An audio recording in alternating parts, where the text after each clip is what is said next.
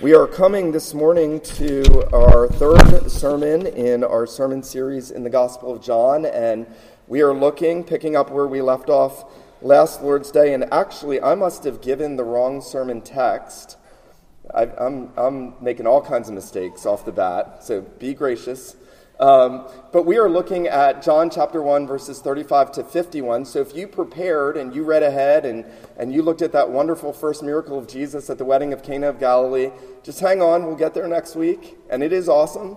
Um, and so I hope you were blessed if you read that in advance. But we are looking, and you're going to have to have a copy of Scripture. So uh, if you do have a Bible, um, either in hand or on your phone, I would invite you to turn to John chapter 1, beginning in verse 35.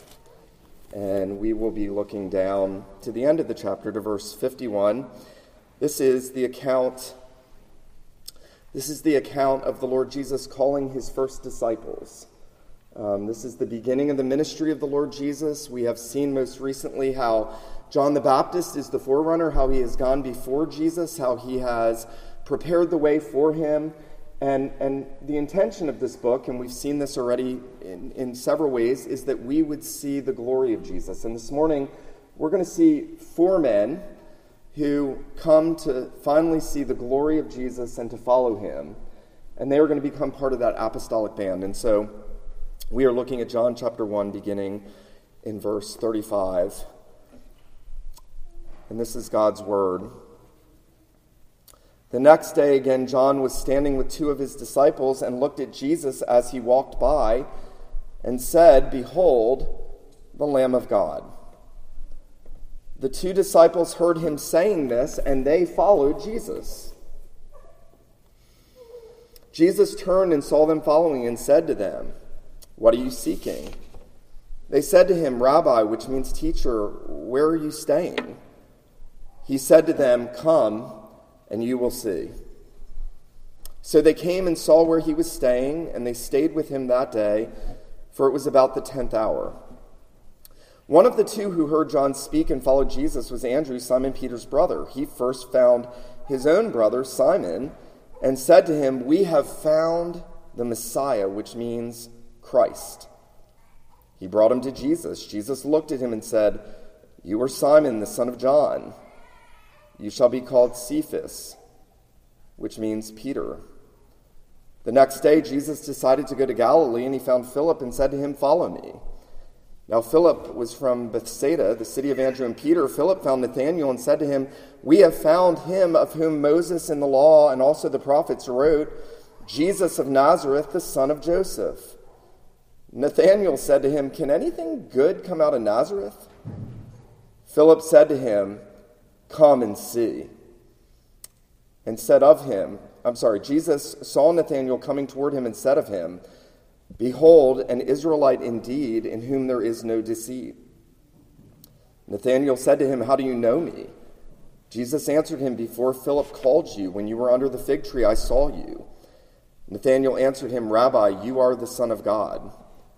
You are the King of Israel. Jesus answered him, because I said to you, I saw you under the fig tree, do you believe?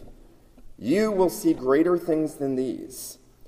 And he said to him, Truly, truly, I say to you, you will see heaven opened and the angels of God ascending and descending on the Son of Man. The grass withers, the flower fades, but the word of God endures forever. Well, one of uh, my favorite aspects of pastoral ministry is being able to interview people for new membership in a church. And uh, you might think that's an odd thing in ministry to enjoy, but one of the reasons I enjoy it is because I get to hear from those coming and joining a local church how it was that they came to know the Savior. That is vital. That is arguably the most important part of a, a new member interview is tell us how you came to know the Lord Jesus. And, and what's interesting is everyone's, everyone's conversion is remarkably different. I, I'm not sure that I've ever met two people who have the exact same experience in coming to know the Lord Jesus. Sometimes People have grown up in the church and they have been under the faithful ministry of the word and the gospel their entire life, and they can honestly and truly say that they had nothing spectacular happen to them, but that they have always known and trusted the Lord Jesus. And as they have grown in their Christian life, they have learned to love Him and trust Him more and more in an increasing way and to see their need for Him more. And then there are many others, and maybe you're among this group who have had experiences like me where your conversion was more radical. You were in great darkness, you were, you were the prodigal son in the far country, and Jesus sought you when a stranger and interposed his precious blood, and you had a radical experience where he brought you from death to life, and there was no question what happened to you. And I mentioned that this morning because here in this account in John chapter 1, we have the calling and the conversion, presumably, of the first four of Jesus' disciples, and, and they're all very different. Even though they're all amalgamated together, they're all very different. They're different individuals. They, they are different in their personalities. There, there are so many differences about them. And then there are differences in the way they come to see the glory of Jesus and to follow him. And they are different in the way in which Jesus deals specifically with them. It's actually remarkable how much is in this passage. There is so much that we learn about ourselves, and there is so much we learn about the way the Savior calls sinners to himself. Well, before we look at this this morning, I just want us to note that John is here giving us the, the picture of the beginning of the new covenant church. This is how it all starts. And John is the only one who gives us this account. You can look at the other gospels, and, and they give us they give us later experiences of these same disciples. You'll read about how Jesus approaches them on boats and how he comes to them at different times and seasons. And this is arguably the beginning of, of how he begins to deal with these disciples. There is a process by which the patient Savior deals with his people and calls them to himself and reveals himself to them. Now, I want us to consider this morning as we look at the calling of the disciples here, I want us to consider just two things. I want us to look at the means of Jesus' calling, the means by which he calls sinners to himself, and then I want us to consider the calling of the Savior himself, the means by which sinners are called to Jesus. And then I want us to consider the Savior who is calling. Well, notice that the first way by which these disciples are being called to Jesus is that they have heard John the Baptist. Now, this is, this is quite interesting, and don't miss this because you could, you could easily just check out and miss this. Um, John the Baptist has been preaching, and he has one message. He says, Behold the Lamb of God who takes away the sin of the world. And he says it the day just before this day that we're looking at. And the first time he says it, no one responds. Don't miss that. The first time John preaches the gospel, we, we don't hear of anyone responding. The next day, John is preaching the same message because he has one message to preach. And he says, Behold, the Lamb of God who takes away the sin of the world. And now, for the first time, we have disciples of John responding to that message and following the Savior. Why is that instructive to us? That's instructive because many people sit under the ministry of the gospel preached week in and week out with no effect. I remember when I was a young minister and I often preached about justification by faith alone and how if we forget our justification, then, then we're, we're not going to make advancement in the Christian life because we're going to think it's up to us. And we're going to slide into works righteousness mode because we've forgotten that we're righteous in the Son of God by faith alone. And, and I, I think I preach that almost every week. And uh, on one occasion, a group in this church I was pastoring had gone to New York City and they had visited Redeemer Presbyterian Church, and they, they were so excited to come back and tell me what, what Tim Keller had said. And they said, you know, Tim Keller preached about justification by faith alone and how we're justified by faith alone in Christ alone, and how if we forget our justification, we won't make advancement in the Christian life. And they said, We've never heard that. And I thought, I preach that to you every week. How have you not heard that? Now, I'm, I'm no Tim Keller. for good or ill. I'm no Tim Keller, probably for ill, much ill. But, but, but, the reality is we can sit under the ministry of God's word week in and week out. We can hear the gospel preached uh, every Sunday and it have no effect on our lives. And then suddenly, God does something and he uses the means of preaching. And he uses that as the primary way that he calls sinners to himself. And, and uh, ministers certainly have to take heart when they consider this, that they don't lose heart when they don't see loads of fruit being borne in people's lives and they don't see masses of converted people all of a sudden, but, but then they begin to see God doing things in the lives of the people and they keep on preaching the gospel because we believe and we know that this is how God calls sinners to himself. This is the main way that the kingdom of God advances. This is how men and women come to know the Savior and to see his glory. We continue to hear uh, the proclamation of that message Behold, the Lamb of God who takes away the sin of the world until I feel my need for the Lamb of God who takes away the sin of the world and the sin of my heart. Notice that. Um, John continues patiently. J.C. Ryle, the great Anglican theologian and pastor, said the first time the Baptist cried, Behold the Lamb of God, no results seem to have followed. We have to be patient. We have to be patient. We have to be patient with others. We can't force people to believe the gospel. We can't, we can't expect everyone who has heard the gospel to have come to a full understanding of what is being proclaimed. And yet we keep on preaching we keep on telling people about the Savior. And that is how this very first two disciples come. Notice John was standing with his two disciples. He pointed away from himself to Jesus. They heard him, and then John says they followed Jesus. And that's the end goal. John points away from himself. He doesn't point to a church building. He doesn't point to anything. He doesn't point to rituals. He doesn't point to liturgy. He points to the Savior. And they follow him, they come to him. Now, it's interesting. Um, it's not just the preaching of the gospel by which these disciples come to know who the Savior is, they come by the relational witness of those who are closest to them. Uh, this is striking. I'm, I'm not sure there's another passage in all of the Bible that so encourages us to share the gospel with those closest to us as this one. Um, in many respects, I came to know the Lord because of the witness of my parents and my sister. Um, eh, that may be true for you. Uh, the biggest need that our relatives have is to know Jesus Christ. You know, I, I want my children to do well in life. I want them to be mature. I want them to have jobs and, and to, to do well and to use the gifts God's given them. But, but more than all that, we should want our children to know Jesus. That should be the biggest thing.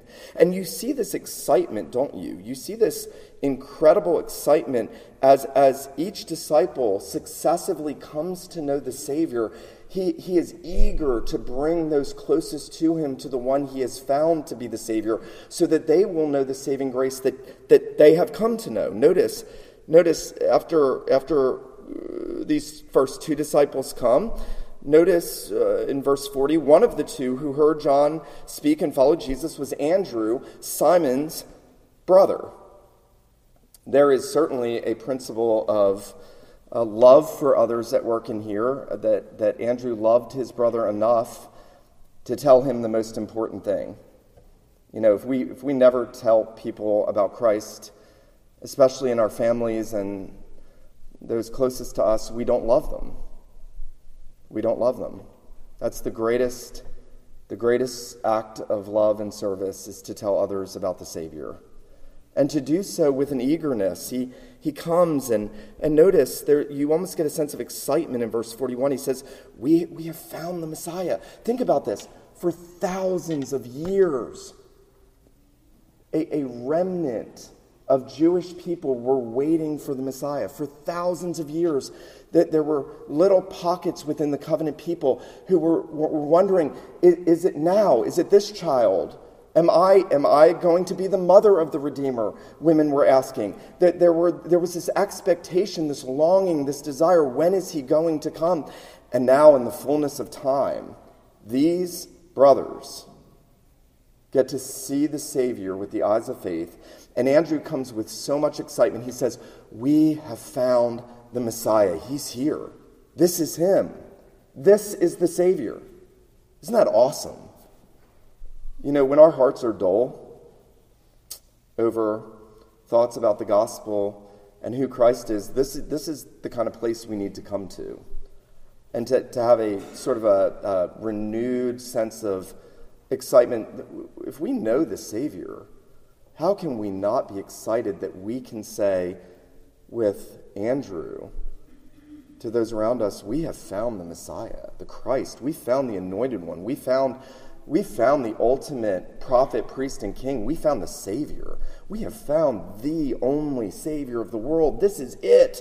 There is no one else, and we have found him. And, and Andrew comes to Simon, and he, he does so, uh, in a sense, by first appealing to Scripture. They, they knew the Bible, they knew God's Word. He, we only know that there was a promised Christ from the Bible.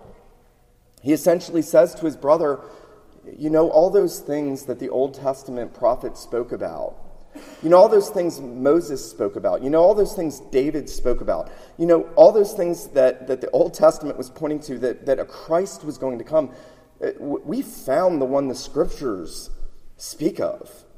Um, there, is, there is a really amazing conjunction between their intellectual knowledge of the Bible and now their spiritual experience of being able to see the Savior with the eyes of faith. Isn't that awesome? That's, that's the goal for us, too. Um, it's never enough. It's never enough to just know facts. Um, it's never enough just to know doctrinal truths. We have to have a spiritual experience in our souls. And and, you know, there is also here a beautiful principle that I don't want us to miss.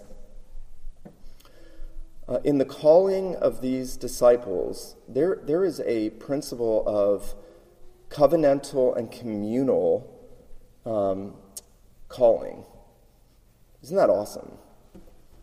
God, God works. The Lord Jesus, in gathering his first disciples, begins in a home with these two brothers. There's a, there's a principle. God said, I will be a God to you and to your descendants after you. I will be your God. You will be my people. And here you see that working out in the first calling of Andrew and Peter. Um, they, they, are, they are becoming the recipients of the grace of God for the first time in their lives. And, and, and God is at work in that family. That's, that's an ordinary way. That's something we should long for. That's something we should be praying for fervently. We should be praying that that everyone in our home really and truly knows the Lord Jesus. I pray that for my children often.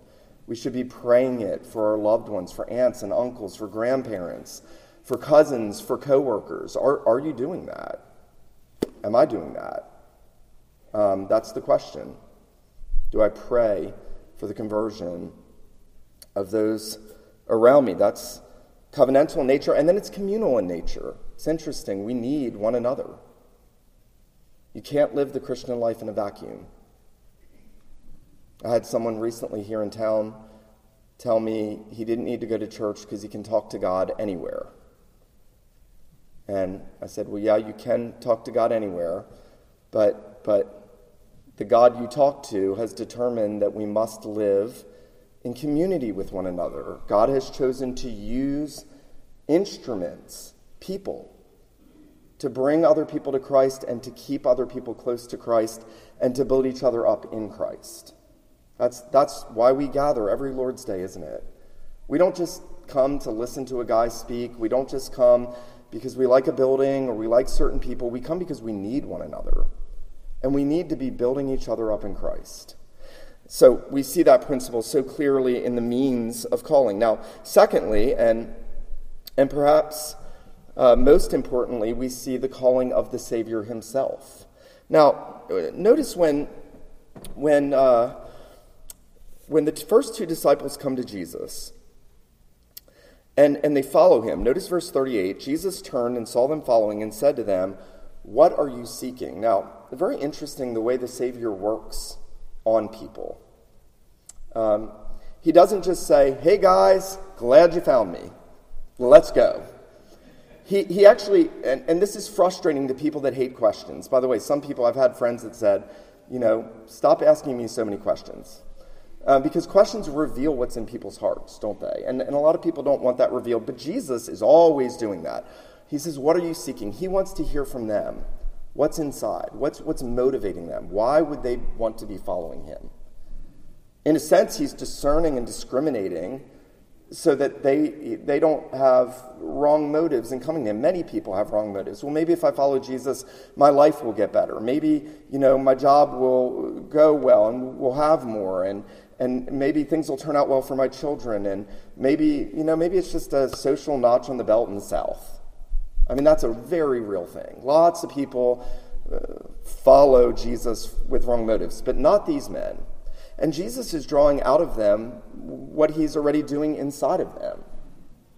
He's begun a work in them, and he is helping them understand who he is and the way he calls. Because at the end of the day, no one will ever really and truly follow Jesus Christ unless he does a real, powerful, efficacious work of calling them in their souls and drawing them by his grace. And, and Jesus is doing that. And then notice, and I love this, they say to him, Rabbi, they don't fully understand who he is.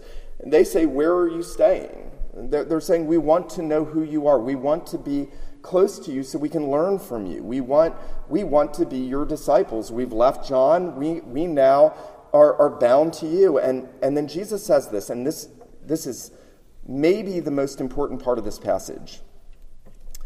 Jesus says to them, Come and see. Now, why is that so important? Come and see. Jesus doesn't just cram a bunch of doctrine on them and say, you better believe this because it's true. You know, that's what every false religion does, by the way. They say, you better believe this because this is what our religious leaders say. It's true. We better believe what Scripture says because it's true and it's God's word. But Jesus doesn't do that. He wants to help people think critically and thoughtfully about who He is. He's welcoming them to come and be with him so that they can think about who is this? He's saying, Come and see for yourself. Think through this for yourself. Have you ever, have you ever really thought through who Jesus is for yourself? That's, he, he says that to us this morning. What he says to Andrew, what he says to the first disciples, he says to us, he says, Come and see. And so they go and they stay with him because the only way you will ever really know Jesus is if you go to him and see who he is and abide in his word and spend time with him to learn who he is. You know, later in this gospel, Jesus will actually say something quite profound. He'll say, you know, no longer do I call you servants, because a servant doesn't know what his master is doing, but I have called you friends, and I have made known to you all that my Father has, has said. Isn't that awesome? The Savior wants you to think of him as a friend that wants you to come and see him and be with him and learn of him. That's, that's the epicenter of what it means to be a Christian. Going and abiding with him, sitting at his feet, learning from him, and so they go and they stay with him. So, thoughtful belief is what the Savior is calling for and utilizing. You know, A.W. Pink elaborates on this. He says, Christ desired to be followed intelligently or not at all. Christ desires to be followed intelligently or not at all. He will not accept formal or superstitious worship.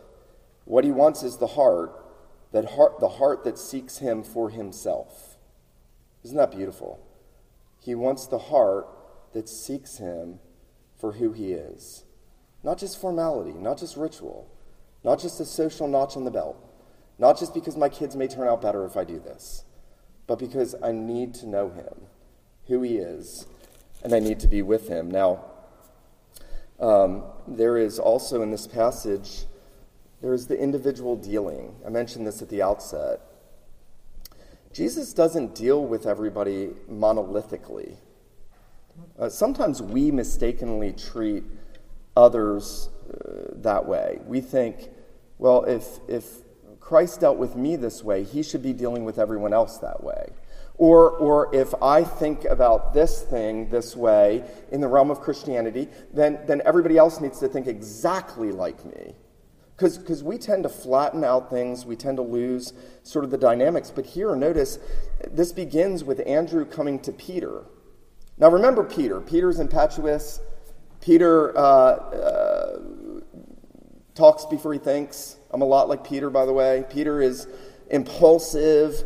Peter's always just jumping out there. And, and I don't know this, this is not in the Bible, but I'm going to go out and speculate that there were many times that Andrew was deeply annoyed by Peter. And, and, and, you know, Andrew is here. He's the one that's brought his brother to Jesus. And now Jesus goes out of his way to highlight what he's going to do in Peter and not in Andrew. I never had a brother. It must be awful. Sorry, guys. um, but, but those relations are there. And, and, and Jesus is dealing differently. He, he's received and welcomed Andrew, but now he's dealing with Peter, and he says to Peter, Your name is Simon, but it's going to be Cephas, that is a stone, a rock. Now, there was nothing further from the truth about Peter than, than that he was rock like. Peter was not rock like at all. In fact, as we look at the Gospels, Peter doesn't become rock like until after Pentecost, at Pentecost, after the ascension of Jesus. And, and that means, this is awesome, Jesus tells Peter what he's going to do. You're going to be one of the foundation stones in the temple of God as an apostle. I'm going to do a great work in transforming you. And you almost wonder if Jesus wanted to tell him, but it's going to take a long time and I'm very patient. And you know, we laugh, but wow, praise God, He is patient. He's not patient forever, but praise the Lord that He is patient with us. Um, he's going to deal individually with Peter, and it's going to take time, and it's going to be a painful growing process for Peter.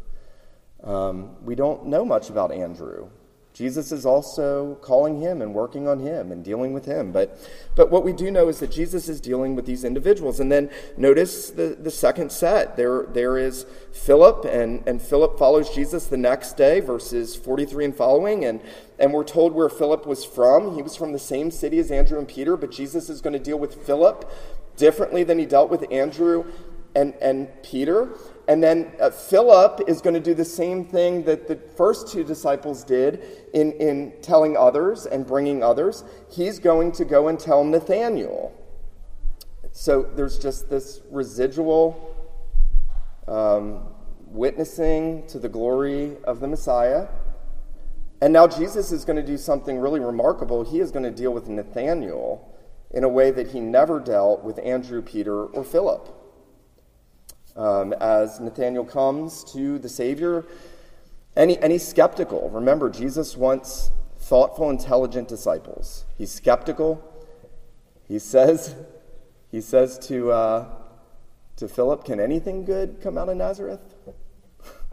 um, this is the most unlikely place for the Savior of the world to come out of. I don't know about this. And as he's coming, and, and remember, Nathaniel has a different disposition than the other disciples, very different than Peter. Nathaniel is more reflective. Jesus is going to tell him, I saw you under the tree. And no doubt he was having some kind of quiet time. I don't even think we use that phrase anymore in the church, but he's having a quiet time. And, and he's meditating on God's word, and Jesus knows the devotion of his heart. And, and he's a bit distrusting. He's slow to, to draw conclusions. And, and Jesus tells him, before, before you saw me, before Philip called you, I saw you. Notice the initiation of the Savior. He sees and knows everything. That's a frightening thought. It's also a comfort, comforting thought. He knows everything about me, knows everything about you, and he deals with Nathanael in a very intimate, personal, Savior like way. He said, Before Philip called you, I saw you under the tree. I know what kind of person you are. He said, Jesus said, Behold, an Israelite indeed, a true believer, an Israelite indeed, a true disciple uh, in whom there's no deceit, that he was a sincere believer already. And Jesus is telling him, I know who you are, I know what your heart is like. And, and Nathaniel, because he is a devoted man, and because he does have a right heart, believes very quickly that Jesus is who he said he was.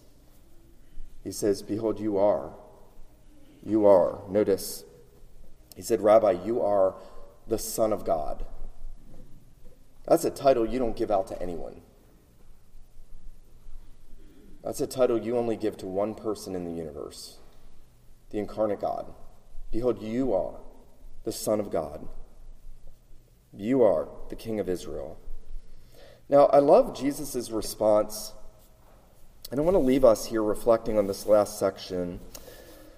Because, on one hand, you could, you could think this passage could end with Nathanael's great confession of faith that Jesus is the Son of God, the King of Israel. And that, and that would be, it would feel like that would be suitable. But Jesus goes on and he says, he says, Do you now believe? Do you believe because I told you I saw you under the tree? You're going to see so many more things. Your heart is going to be enthralled with what I'm going to show you about myself. You're going to see, as it were, and he appeals back to Jacob's dream, where he sees the ladder let down from heaven and the angels of God ascending and descending. And Jesus says to Nathanael, You're going to see that I'm that ladder, that I am the God man, that I am the only mediator between God and man that I have, as it were, one foot in heaven and one foot on earth, and I am the only way into the presence of God, and you're going to see the angels of God ascending and descending on me. Now remember, Jesus' ministry is going to be attended by angels. When he was in the wilderness, an angel strengthened him after he was tempted. Um, when he was in the garden, an angel strengthened him after he was in agony of soul. And when he was risen from the dead, angels were at his tomb bearing witness to his glory. That's at the end of this book. When we get to the end of this book, what Jesus tells Nathanael comes to full fruition when the angels at the tomb bear witness that he is risen, that he is not here, and that he is the Savior of the world. They, they would come to see angels ascending and descending on the Lord Jesus throughout his ministry. Now, why is that important? Well, that's there for us. Two reasons. The more we follow Jesus, the more we do what these disciples did and we come and we see him, the more he shows us of himself. Now, if you ever get to a point in your Christian life where you feel like, I don't need any more, or I know it all, that's a very dangerous place to be. There's always more. The Savior will always show you more of Himself. It's also important because we've talked about the testimony of John the Baptist, we've talked about the testimony of the Spirit at the baptism. We now see the witness of the first disciples, and then we're going to get the witness of the angels to who he is. And that means we are presented with so much evidence about who Jesus is that when we hear him say, Come and see, we should flee to him as quick as we can and say, Lord, show me more of your glory. Show me more. I need to see more. I want to encourage you this morning Maybe you've never, maybe you've never come and seen the Savior. Uh, come and see. Come and see him. He says to you this morning, Come and see. Follow me. I'll show you, I'll show you wondrous things. Maybe you've been a Christian for 40, 50 years. And, and look, I know it in my own soul. Um, we, can, we can grow lax. We can, we can lose a sense of astonishment. The Savior would say to you this morning, there is, there is so much more I want to show you. There's so much more that, that I want you to see. There's so much more I want to enthrall your soul with. And that's the end of this, isn't it? Is that our souls would be enthralled with the Savior, like we were when we were first converted. May God do that for us wherever we are in our spiritual pilgrimage this morning. Let him who has ears to hear, let him hear what the Spirit says to the church. Let me pray for us. Father in heaven, we acknowledge that we need to see more of your Son. Lord, our hearts are often dull, our eyes are often dim. We do not meditate on your Son in your word as we ought. And so this morning we pray that you would revive us. We pray that you would renew in those of us who have trusted in you, Lord Jesus, that excitement and zeal to know you, to see your glory, to know again afresh how you have called us, how you deal with us, how you work individually in the lives of your people.